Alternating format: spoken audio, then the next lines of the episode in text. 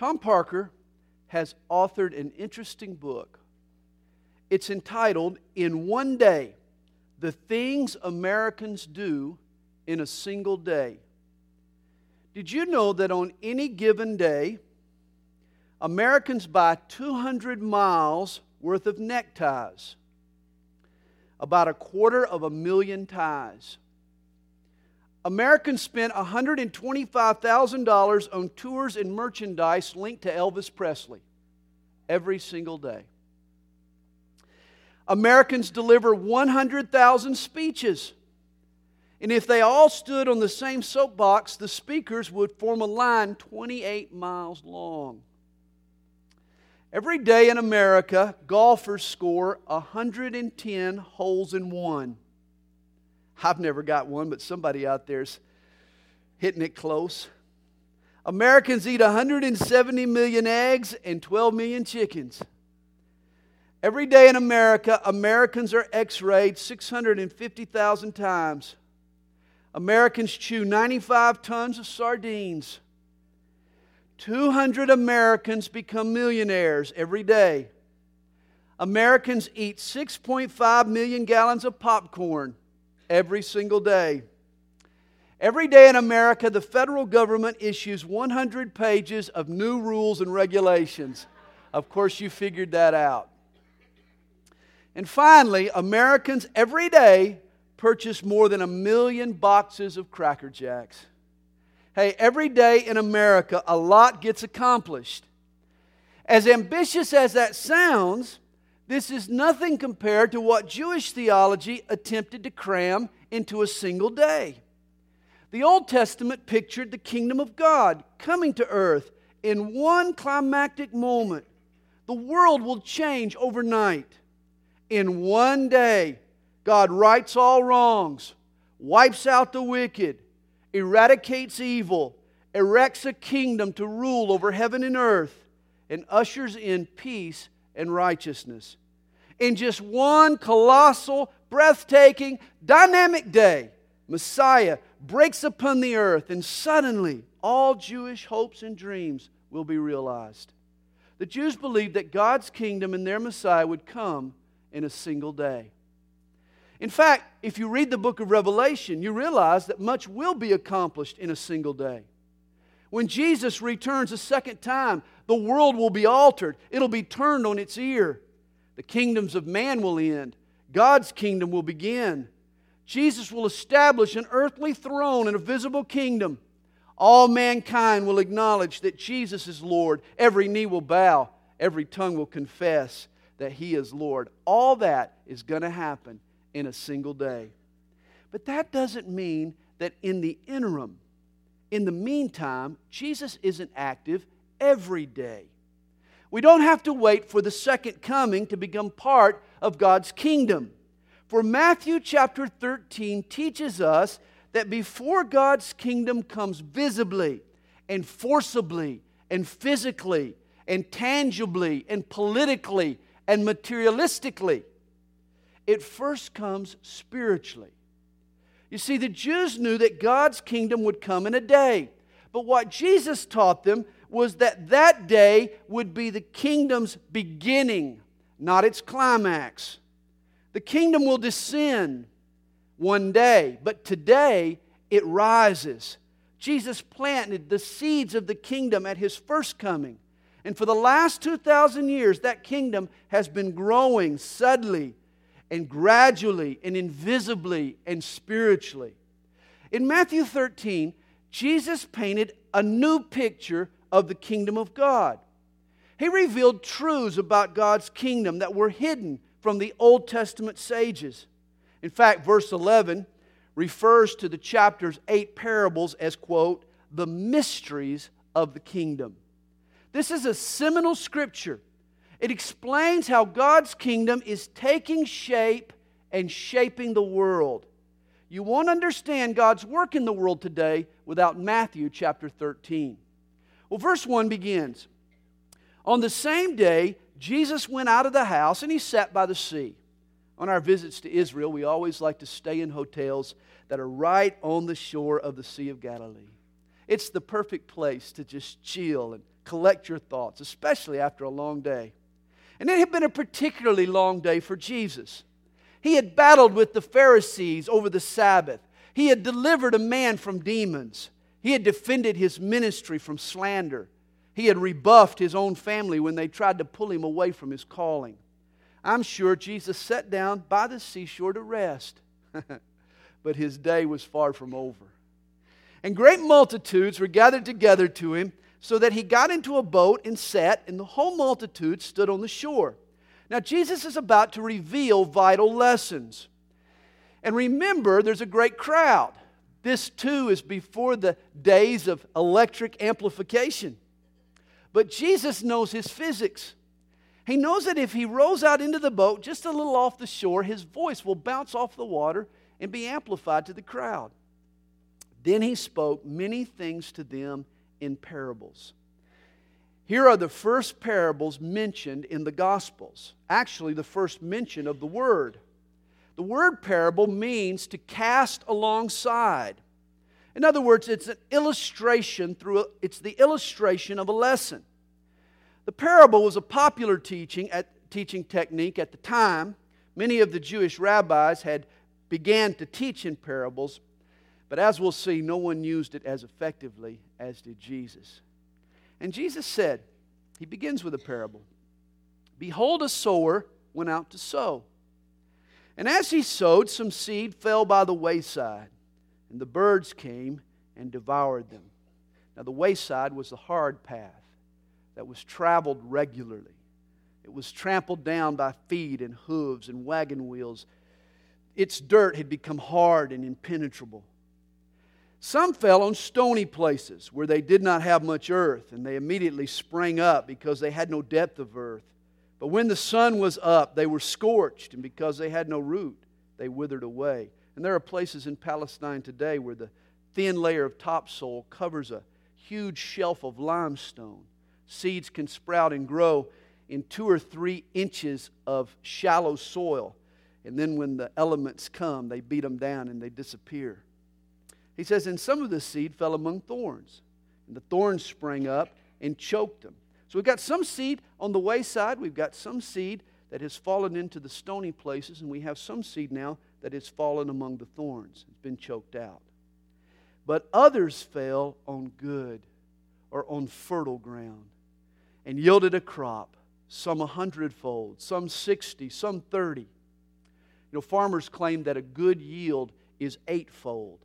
But Jesus promises a spiritual harvest of far greater proportions, up to 100 fold. Verse 9 He who has ears to hear, let him hear. 13 times in Matthew chapter 13, Jesus uses the word hear. A parable paints a picture, but the real message lies below the surface. A parable is figurative. And if you're not listening, if you're not paying close attention, You'll hear the story, but you'll miss the point. Did you know that poor listening skills cost American businesses $10 million per day? Costly, isn't it? It can be costly not to listen. People today are so bombarded with noises that we're experts at blocking out what we don't want to hear. We need to listen up to Jesus. Do you have ears to hear? And the disciples came and they said to him, Why do you speak to them in parables? He answered and said to them, Because it has been given to you to know the mysteries of the kingdom of heaven, but to them it has not been given. Let's explore this word mystery. Usually, when we think of a mystery, we naturally think of a whodunit, a story with the smoking gun, some surprising plot. But in the biblical sense, a mystery is a truth that can only be revealed by God. It's beyond the reach of human search or human reason. In Old Testament times, it was hidden, but it has now been revealed. A mystery is the unveiling of a sacred secret. Daniel 2 epitomized Jewish, the Jewish understanding of God's kingdom. You remember the vision a rock comes from heaven and strikes the kingdoms of the world. They crumble and they form a mountain, the kingdom of God. This is basically history in a nutshell. The rock, the Messiah, will strike and defeat the kingdoms of the earth, and the mountain of God will rise up from their ashes. God's kingdom will one day be political, and it'll be militarily, and it'll be an institutional triumph. All this is certainly true. This is how the present world order will end. But part of the story was hidden from Daniel. It was hidden from all of the Old Testament prophets. Before the Messiah comes and smashes his enemies, he first sneaks behind enemy lines to retrieve the prisoners of war. In other words, the kingdom of God begins as a covert operation, not a frontal assault. Later in Luke chapter 17, Jesus is asked about this kingdom of God. They come to him and they say, When, when is this kingdom coming? We, we don't see this kingdom you've been talking about. And that's when Jesus replies The kingdom of God does not come with observation or with outward show, nor will they say, Oh, see here or see there, and be able to point to a kingdom. For indeed, the kingdom of God is within you.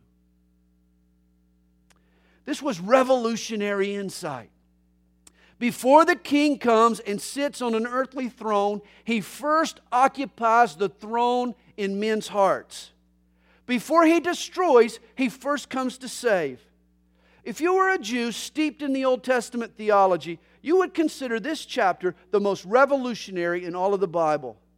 You see, the Jews at the time, they longed for the coming of God's kingdom, but they had no idea of its initial invasion. If Jesus had taught these truths directly, they would have been too much for his listeners to handle. Imagine the conflict in their minds. But Jesus uses parables to sort of soften the blow. He lets the truths dawn on his hearers rather than slap them in the face. You see, a parable is sort of like a time released medicine.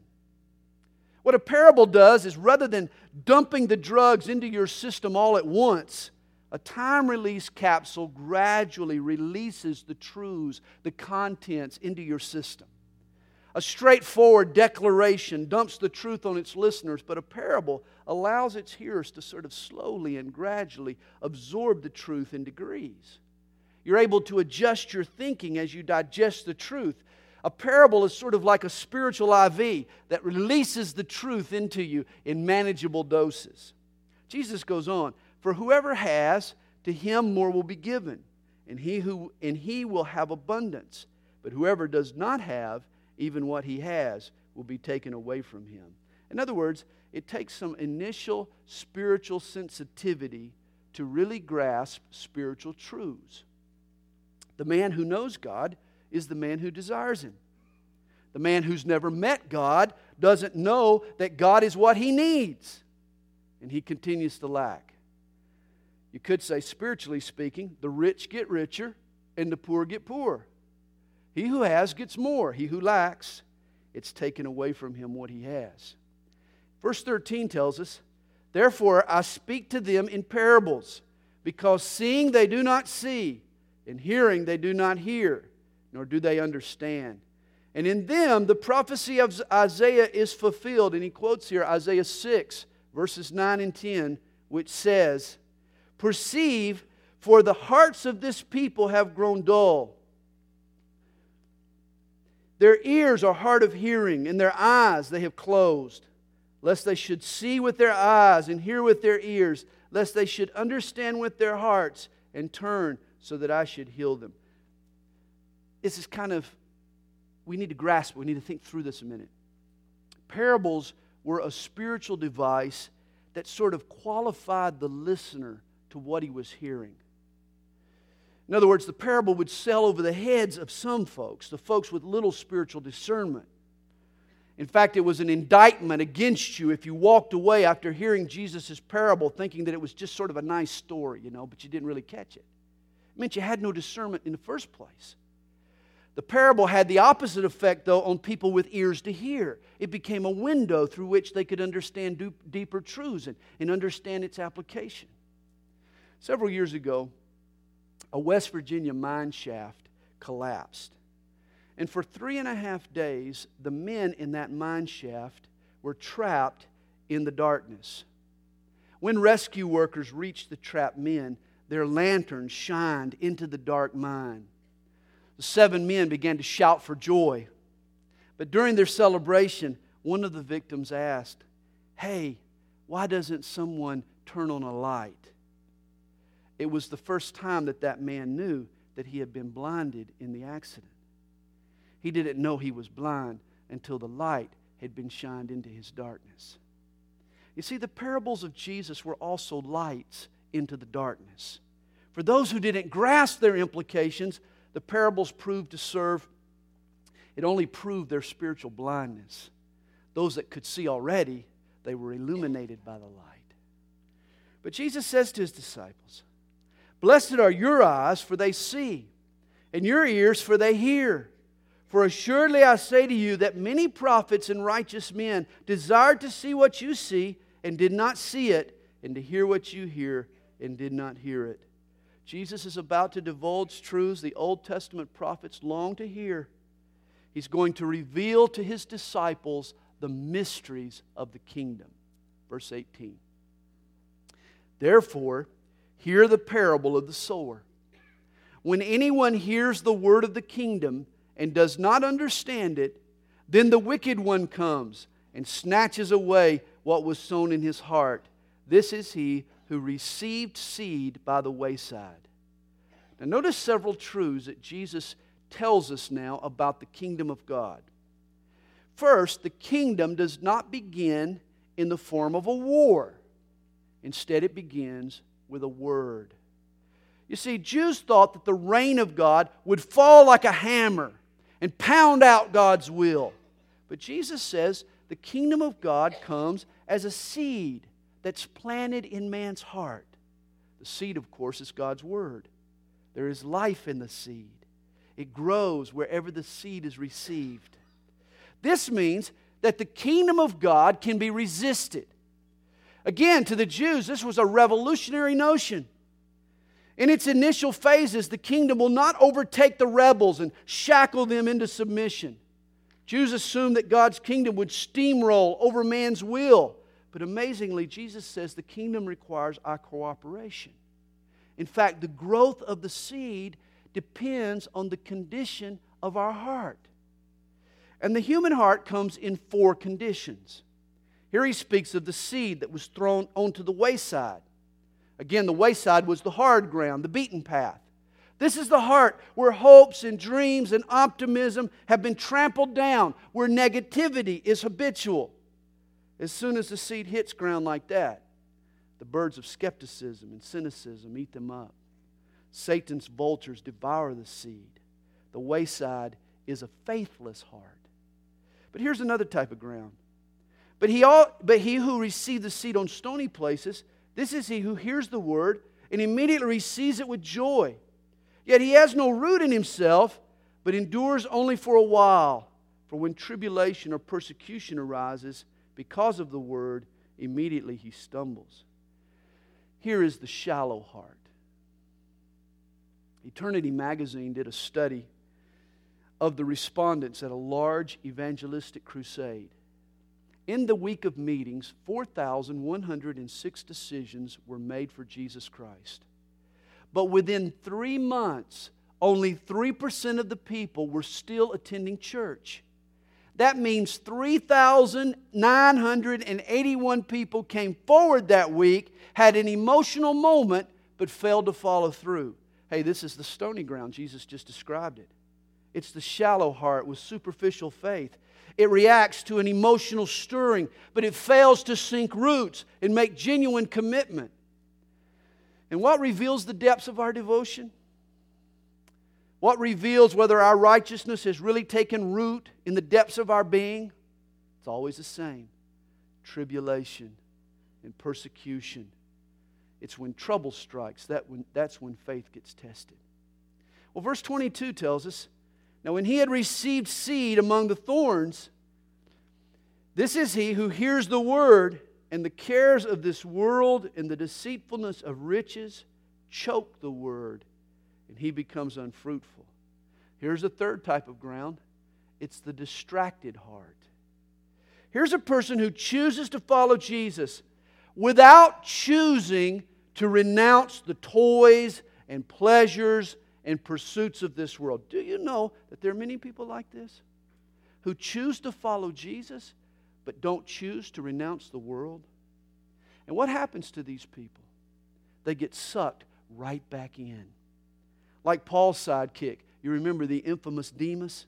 He was guilty of backsliding from God. It was said of Demas, or Paul said, Demas has forsaken me. And why? Having loved this present world. You see, the problem with some of us is not that we don't want God, we do.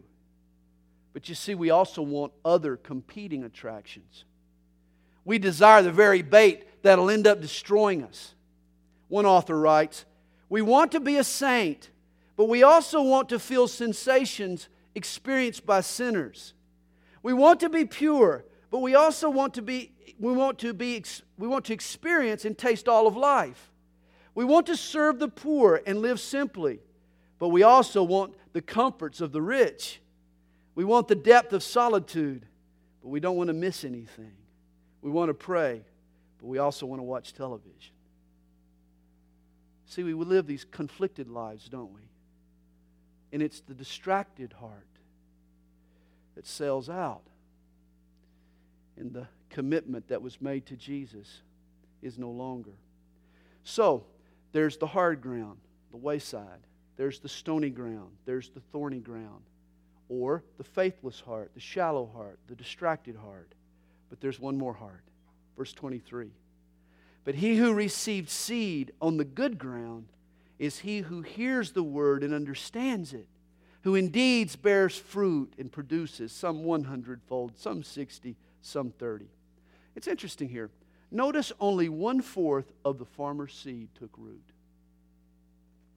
Don't get discouraged if you share your faith and the people that receive the good news, they, they, don't, they don't receive it. The people who listen don't receive it. Don't get upset when that happens. As a matter of fact, our Lord Himself predicted that if you have a one out of four success rate, you're doing good. That's what He said. You know, the seed gets thrown out, but only one out of four of the places that, that receive it end up responding and it takes root and it affects a change. Notice, too, the seed that grows here is the same seed that didn't grow earlier. In other words, there's nothing wrong with our seed, the Word of God. The problem is not the seed, it's always the soil. This is why Jeremiah told the people of his day break up the fallow ground. In other words, along with the seed, it needs to be received with repentance. We need to plow up our pride. We need to till over our stubbornness and our we need to humble our hearts. We need to have fertile ground. This is the ground that receives the Word of God and allows it to grow. The parable of the sower. The next parable is known as the parable of the wheat and the tares. Verse 24. Another parable he put forth to them, saying, The kingdom of heaven is like a man who sowed good seed in his field. But while men slept, his enemy came and sowed tares among the wheat and went his way. The tares are probably what the Jews called the bearded darnel. It's a poisonous ryegrass that looks like wheat until the ear of grain appears. Has the same color as wheat, the same shape, the same smell, but it produces no head of grain.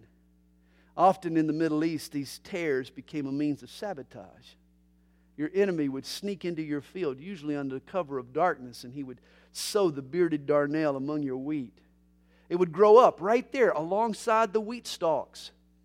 But you can't weed the tares for fear of pulling up the wheat by mistake. They look so identical. The tares would suck the nutrients from the soil that could have been going to feed the wheat. A farmer had no other choice. He had to just let it be. He had to let the wheat and tares grow up together until the harvest time. And this is what the farmer does in this story. But when the grain had sprouted and produced a crop, then the tares also appeared. So the servants of the owner came and said to him, Sir, did you not sow good seed in your field? How then does it have tares? And he said to them, An enemy has done this. The servant said to him, Do you want us then to go and gather them up? But he said, No, lest you gather up the tares, you also uproot the wheat with them. And here's the farmer's instructions Let both grow together until the harvest. And at the time of the harvest, I will say to the reapers, First gather together the tares and bind them in bundles to burn them, but gather the wheat into my barn. Again, this was such a novel way of seeing the kingdom of God. The Jews foresaw instant and absolute judgment. But Jesus envisions the kingdom growing up within the midst of an evil world. Before the kingdom abolishes evil, it first coexists with evil and has to fight and overcome it. In other words, the wheat and the tares grow up side by side. This is why kingdom living, following Jesus, requires patience. Often we get frustrated when we see the righteous suffer and the wicked prosper. It's so frustrating. We get angry, we get upset, but we need to be patient. We need to wait until the end of the age, until the harvest time. That's when God is going to execute judgment, and that's when God is going to provide the separation. Notice verses 31 and 32 are the parable of the mustard seed. Another parable he put forth to them, saying, The kingdom of heaven is like a mustard seed, which a man took and sowed in his field, which indeed is the least of all the seeds, but when it is grown, it is greater than the herbs and becomes a tree, so that the birds of the air come and nest in its branches. The mustard seed was the smallest seed known to the Jewish farmers. It was also a proverbial way of referring to a minute quantity. Oh, that's just as small as a mustard seed. A mustard seed conjured up notions of smallness. If one or two all you had, they would be practically imperceptible. And Jesus is telling us here that the kingdom of God begins small and insignificant. In fact, the kingdom of God is imperceptible. No one really notices it growing. It sort of develops below the world's radar screen. The world, you see, is impressed with flesh and with flash. Rarely do its headlines showcase God's kingdom and God's work, but the kingdom is still growing, unnoticed maybe, behind the scenes, but it is still growing, and one day it will fill the whole earth. As Jesus said in the Sermon on the Mount, Blessed are the meek, for they shall inherit the earth. Those who submit to God's rule now will one day rule the world. Think of how the mustard seed grew. Jesus' earthly ministry was limited to just a few years and just to a few square miles. Jesus was largely overlooked by the Roman historians of his day. Christianity was really a minor movement in a secluded corner. And Jesus left behind no formidable army, just 120 troops, and they were scared as rabbits. It was a small beginning, wasn't it?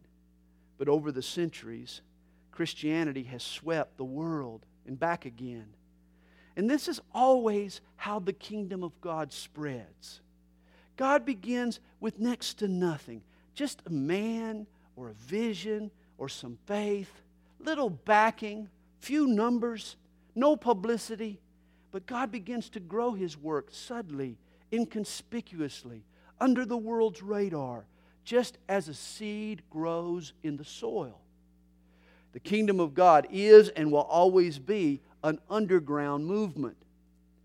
At the end of the age, God's kingdom, the kingdom that began as a mustard seed, it grows into a great tree, Jesus predicts. And the birds of the air will nest in its branches. In other words, one day the world's nations will gather to God and be part of his kingdom. But the point of the parable is not to describe the kingdom's end, it's to describe the nature of its existence in the current age. And for now, the kingdom of God continues to grow as a small, insignificant mustard seed. George Eldon Ladd has a great book on this, and in it he gives this explanation. The kingdom of God, which one day shall fill the earth, is here among men in a form which was never before expected. It is like an insignificant seed of mustard. This tiny thing is, however, God's kingdom and is therefore not to be despised. Another parable he spoke to them the kingdom of heaven is like leaven which a woman took and hid in three measures of meal till it was all leavened. The three measures of meal was the daily portion of bread for the average Jewish home. It represented the routine, the common, the colorless living of the Jews. And Jesus promises that the kingdom will act like leaven. It will permeate and it will infiltrate the bland bread. This is what the kingdom of God does for us, for our everyday lives. It gives us fullness, it gives us meaning. It injects the eternal into our everyday. It injects meaning into our mundane lives. It gives our lives flavor and taste and excitement. The parable of the leaven also illustrates the kingdom's inside out influence. You see, earthly kingdoms use laws and legislation to conform behavior. But God's kingdom relies on God's Spirit and His Word to transform character. God uses persuasion, not coercion. It's been said Caesar hoped to reform men by changing institutions and laws. Christ wished to remake institutions and lessen laws by changing men. This is the work of the kingdom. Earthly kingdoms rule from the top down, from the outside in. But God's kingdom injects the heart with the serum of love, and that love filters out from the inside out through every area of their life. Verse 34 says, All these things Jesus spoke to the multitude in parables. And without a parable, he did not speak to them that it might be fulfilled which was spoken by the prophet. And here is Psalm 78, verse 2, saying, I will open my mouth in parables, I will utter things kept secret from the foundation of the world. I like that. Eugene Peterson puts it I will open my mouth and tell stories. I will bring out into the open things hidden since the world's first day. What a privilege to have heard Jesus unwrap these truths that had been packaged since the beginning of time. what a privilege to read and study them today. I love this line I will open my mouth and tell stories, Jesus says. You know, a story is a powerful thing. And Jesus was quite the storyteller, wasn't he?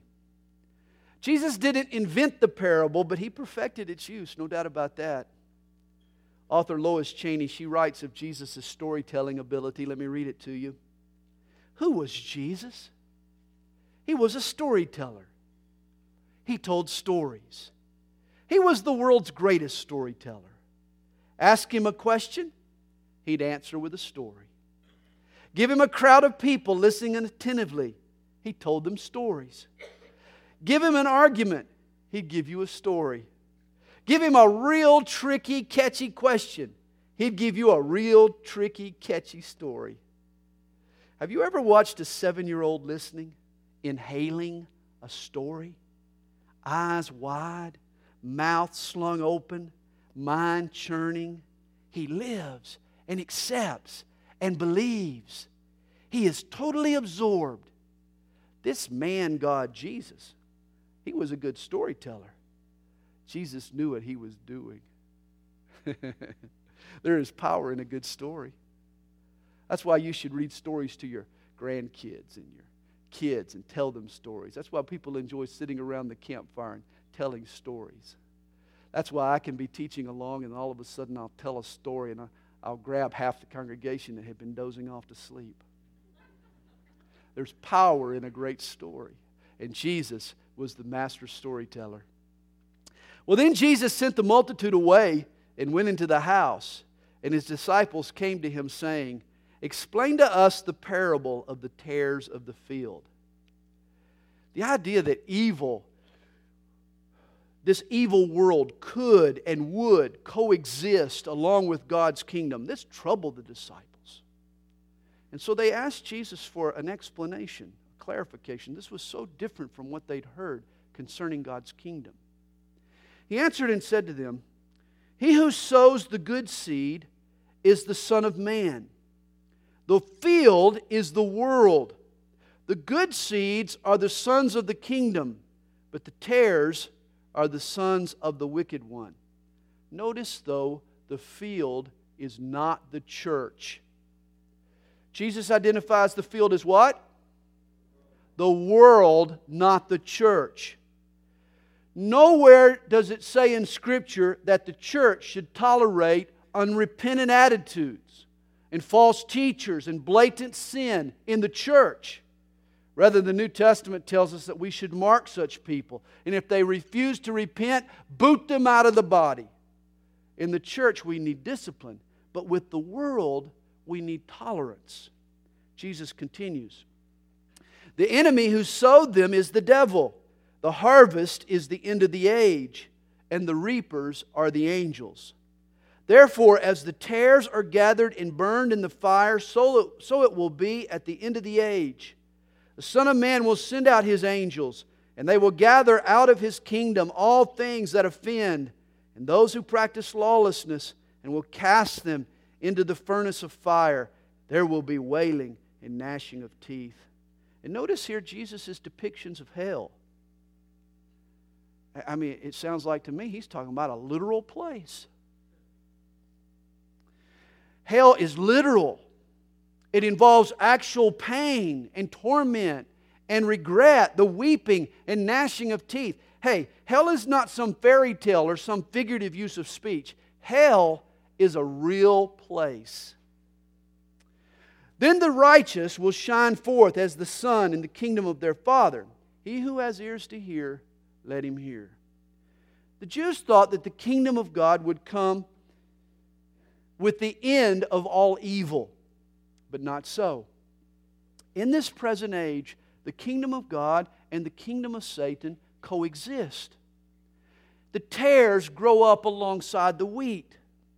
Often we wish, I know I wish daily, that God would judge the wicked, especially when the brunt of someone's sin is me, when I'm the victim of someone's evil.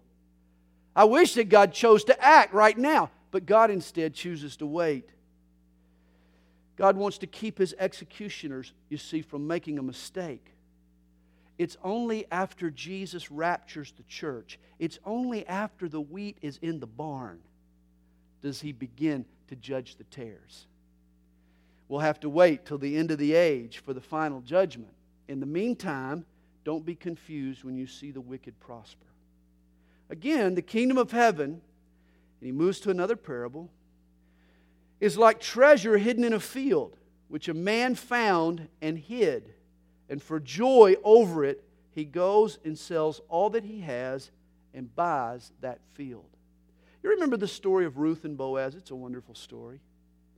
Boaz was a wealthy landowner. He redeemed the field of his relative Elimelech, not because he wanted another field, he didn't need another chunk of dirt. As the family redeemer, not only could he reclaim the relative's land, but he could also, if he did, marry his widow.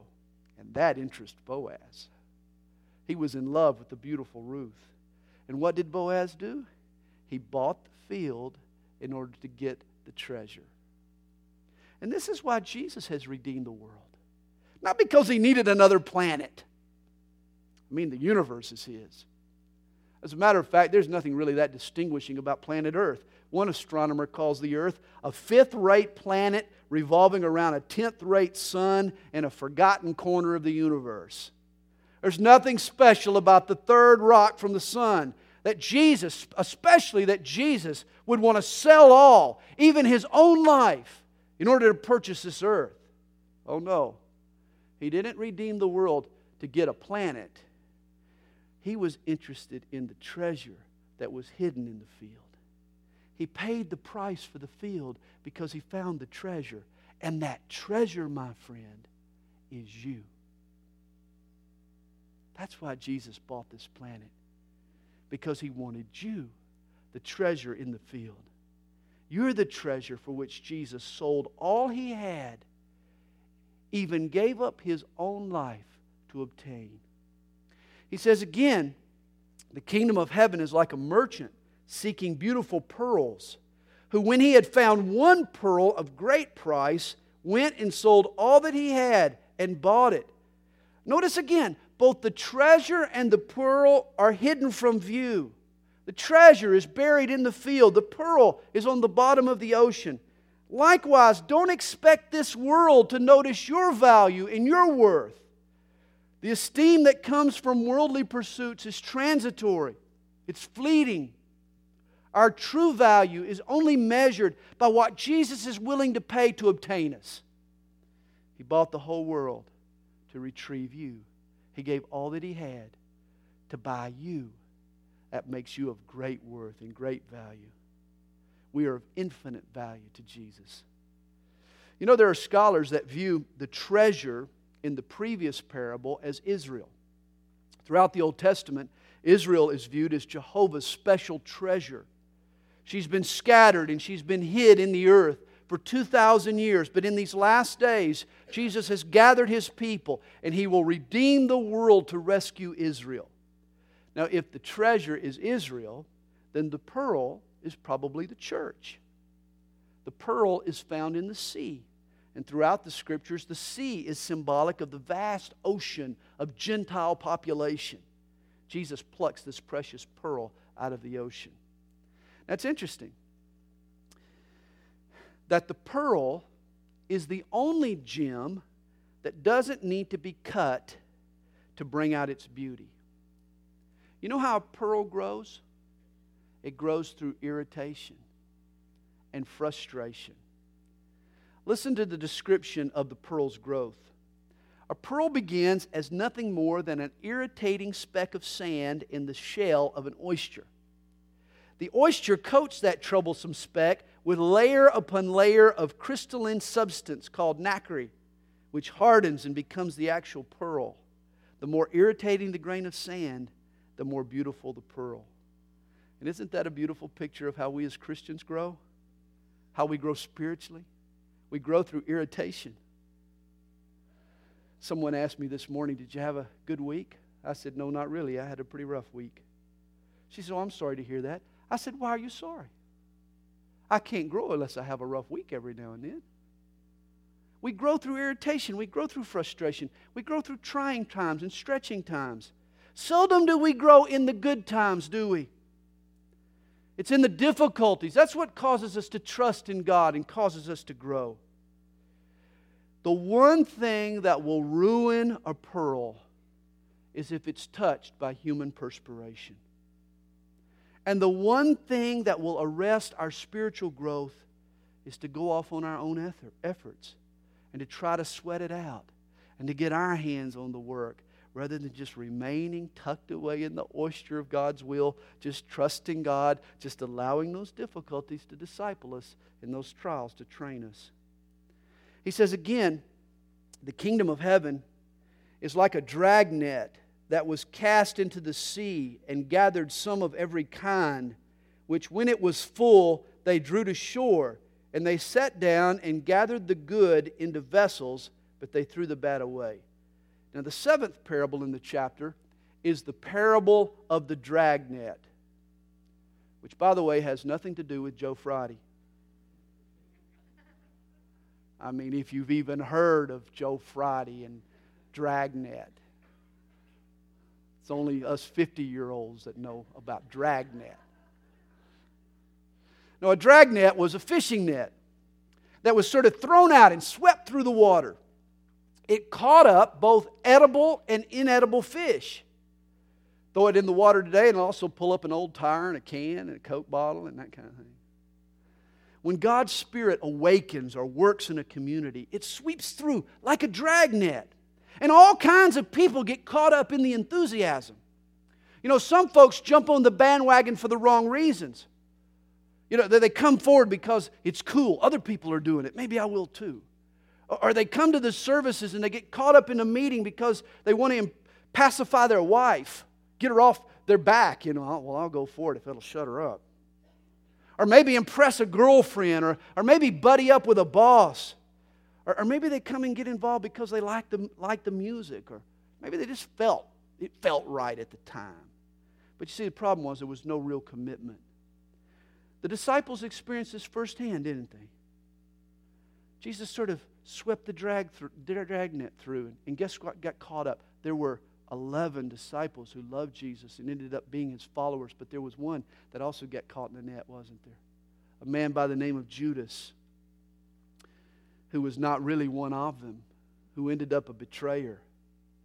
And God is saying that his kingdom is like the dragnet. All kinds of people get caught up in it, but it won't be until the end of the age that he separates out the good from the bad.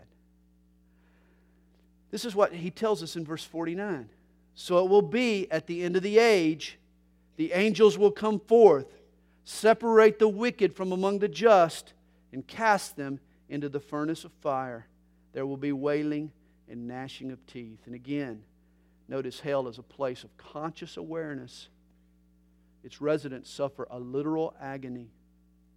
Now, here's an interesting thought. Just throw it out for your investigation. If the treasure is Israel, and if the pearl is the church, then is it possible that the good fish from the dragnet refer to those who will be saved in the Great Tribulation? You know, the Bible does teach that there will be people who will miss the rapture. They'll enter the Great Tribulation and they'll experience many of God's judgments. And yet, in the midst of it, they decide to resist the mark of the beast. And even under the threat of death, they decide to follow Jesus. Could it be that these good fish that are found in the dragnet are those who are saved in the Great Tribulation? Well, in verses 51 and 52, we find the final kingdom parable. Jesus said to them, Have you understood all these things? Well, let me ask you tonight have you understood all these things? Yeah, maybe a little of it, but go back and study it. Go back and pursue it. Go back and and delve deeper and try to understand these things. As I said, you can't understand God's work in the world today without understanding Matthew chapter 13. He said, Have you understood all these things? And they said to him, Yes, Lord. They didn't want to appear dumb. Then he said to them, Therefore, every scribe instructed concerning the kingdom of heaven is like a householder who brings out of his treasure things new and old. Now, you buy a new house. Should you decorate that house with new furniture or with old furniture? Which is right? Well, both are right. It's not a right and wrong situation. It's not an either or. It, well, it might be what you can afford, but, but it's not a right or wrong kind of a situation. And the same is true with the Old Testament understanding of God's kingdom and the New Testament understanding of God's kingdom. One was not right and the other wrong. Both perspectives were true, and both perspectives needed to be grasped to truly understand the nature of God's kingdom. In a single day, God will establish an earthly, political, tangible, dominating kingdom. But today, a spiritual, invisible kingdom has invaded the hearts of men unnoticed by this world. That's why new ideas and old ideas to come, combine to give us a full picture of what God's kingdom is all about. Chapter 13 ends with a homecoming of sorts. Verse 53. Now it came to pass when Jesus had finished these parables that he departed from there. And when he had come to his own country, he taught them in their synagogue so that they were astonished and said, Where did this man get his wisdom and these mighty works? Is this not the carpenter's son? Is not his mother called Mary, and his brothers James, Joseph, Simon, and Judas? And his sisters, are they not all with us? Where then did this man get all these things? Of course, you notice here that Jesus had at least four half brothers and two half sisters, which creates all kinds of problems for Roman Catholic theology. You know, Roman Catholics, they believe in a doctrine called the perpetual virginity of Mary. Obviously, that's not true. Mary had at least six other kids. It sounds more like the perpetual fertility of Mary. Tell the Pope I said that. Now, Jesus is teaching in his hometown synagogue. His peers are impressed with his wisdom, but they know his brothers and his sisters. They grew up with Jesus, didn't they? And they were too proud to think that Jesus was anything special. That's the kid we played in the sandbox together with. That's the kid we went to first grade with. They, had, they were too proud to admit that Jesus was anything more than a boy from the hood. As the old saying goes, familiarity breeds contempt. Sadly, pride caused their unwillingness to believe. And Matthew tells us so they were offended at him. But Jesus said to them, A prophet is not without honor except in his own country and in his own house. The pastor who serves faithfully in the same place for many years. The husband who is loyal to his spouse for many, many years. The wife who faithfully serves and helps her, her husband and her family the employee who minds his business and just works hard day in and day out. We all tend to get taken for granted, don't we? It's human nature. We grow used to their presence and we forget what life would be like in their absence. Often, a man or a woman of God is without honor in his own house. Verse 58 is such a sad verse. Now, he who did, and now, excuse me, now he did not do many mighty works there because of their unbelief. Let that sort of sink in. He did not do many mighty works there because of their unbelief. Jesus was limited by the townspeople's unbelief. Psalm 78, verse 41 says of Israel, they limited the Holy One of Israel. Did you know you could limit God? Did you know that there are blessings that He has earmarked for you, but He cannot give them to you because you refuse to believe? This is always what hinders God's work in our life unbelief. God refuses to work and act where there is a lack of faith. Author Lois Cheney, she writes of this incident in Nazareth. She says, There was a place where the unbelief was so great that Jesus, Jesus, the Son of God, could not heal and help. And so he left them. And then she adds, Has anyone seen Jesus lately? Has anyone seen Jesus lately at your house? In this church? in my life? Or have we limited the Holy One of Israel? Have we refused to believe and trust Him as we should and therefore limited the blessings that He might want to pour out, the miracles that He might want to do, the healings that He might want to affect, the lives that He might want to save and change? Has anyone seen Jesus lately? If not, it's because our faith has grown weak. We need to trust God. Understand, the kingdom of God is not in hibernation. We're not just waiting for the day when Jesus splits the eastern sky. His Spirit is at work in our lives right now. The kingdom comes not just in one day, but every day when we trust Him. Father, we thank you tonight for your word and for this wonderful chapter. Lord, I pray that we would grasp these truths. They're so important. Help us to understand. Help us to get on the same page that you're on, Lord. Lord, help us to adjust our expectations and our understandings with your plans and with your purposes. Help us to understand the nature of your kingdom. Lord, we thank you that your kingdom is at work. Though we don't see it, though it goes unnoticed by the world, though it sort of flies under the world's radar screen, though it's small and insignificant at times, nevertheless, it is deep within the earth and it is growing and it is sprouting and it is changing and it is affecting things from the inside out, even our own lives. And so, Lord, help us to understand the kingdom of God doesn't come with outward show, but the kingdom of God is within us. And help us, Lord, to be citizens of that kingdom and lovers of that kingdom. and those that would spread that kingdom to those who believe.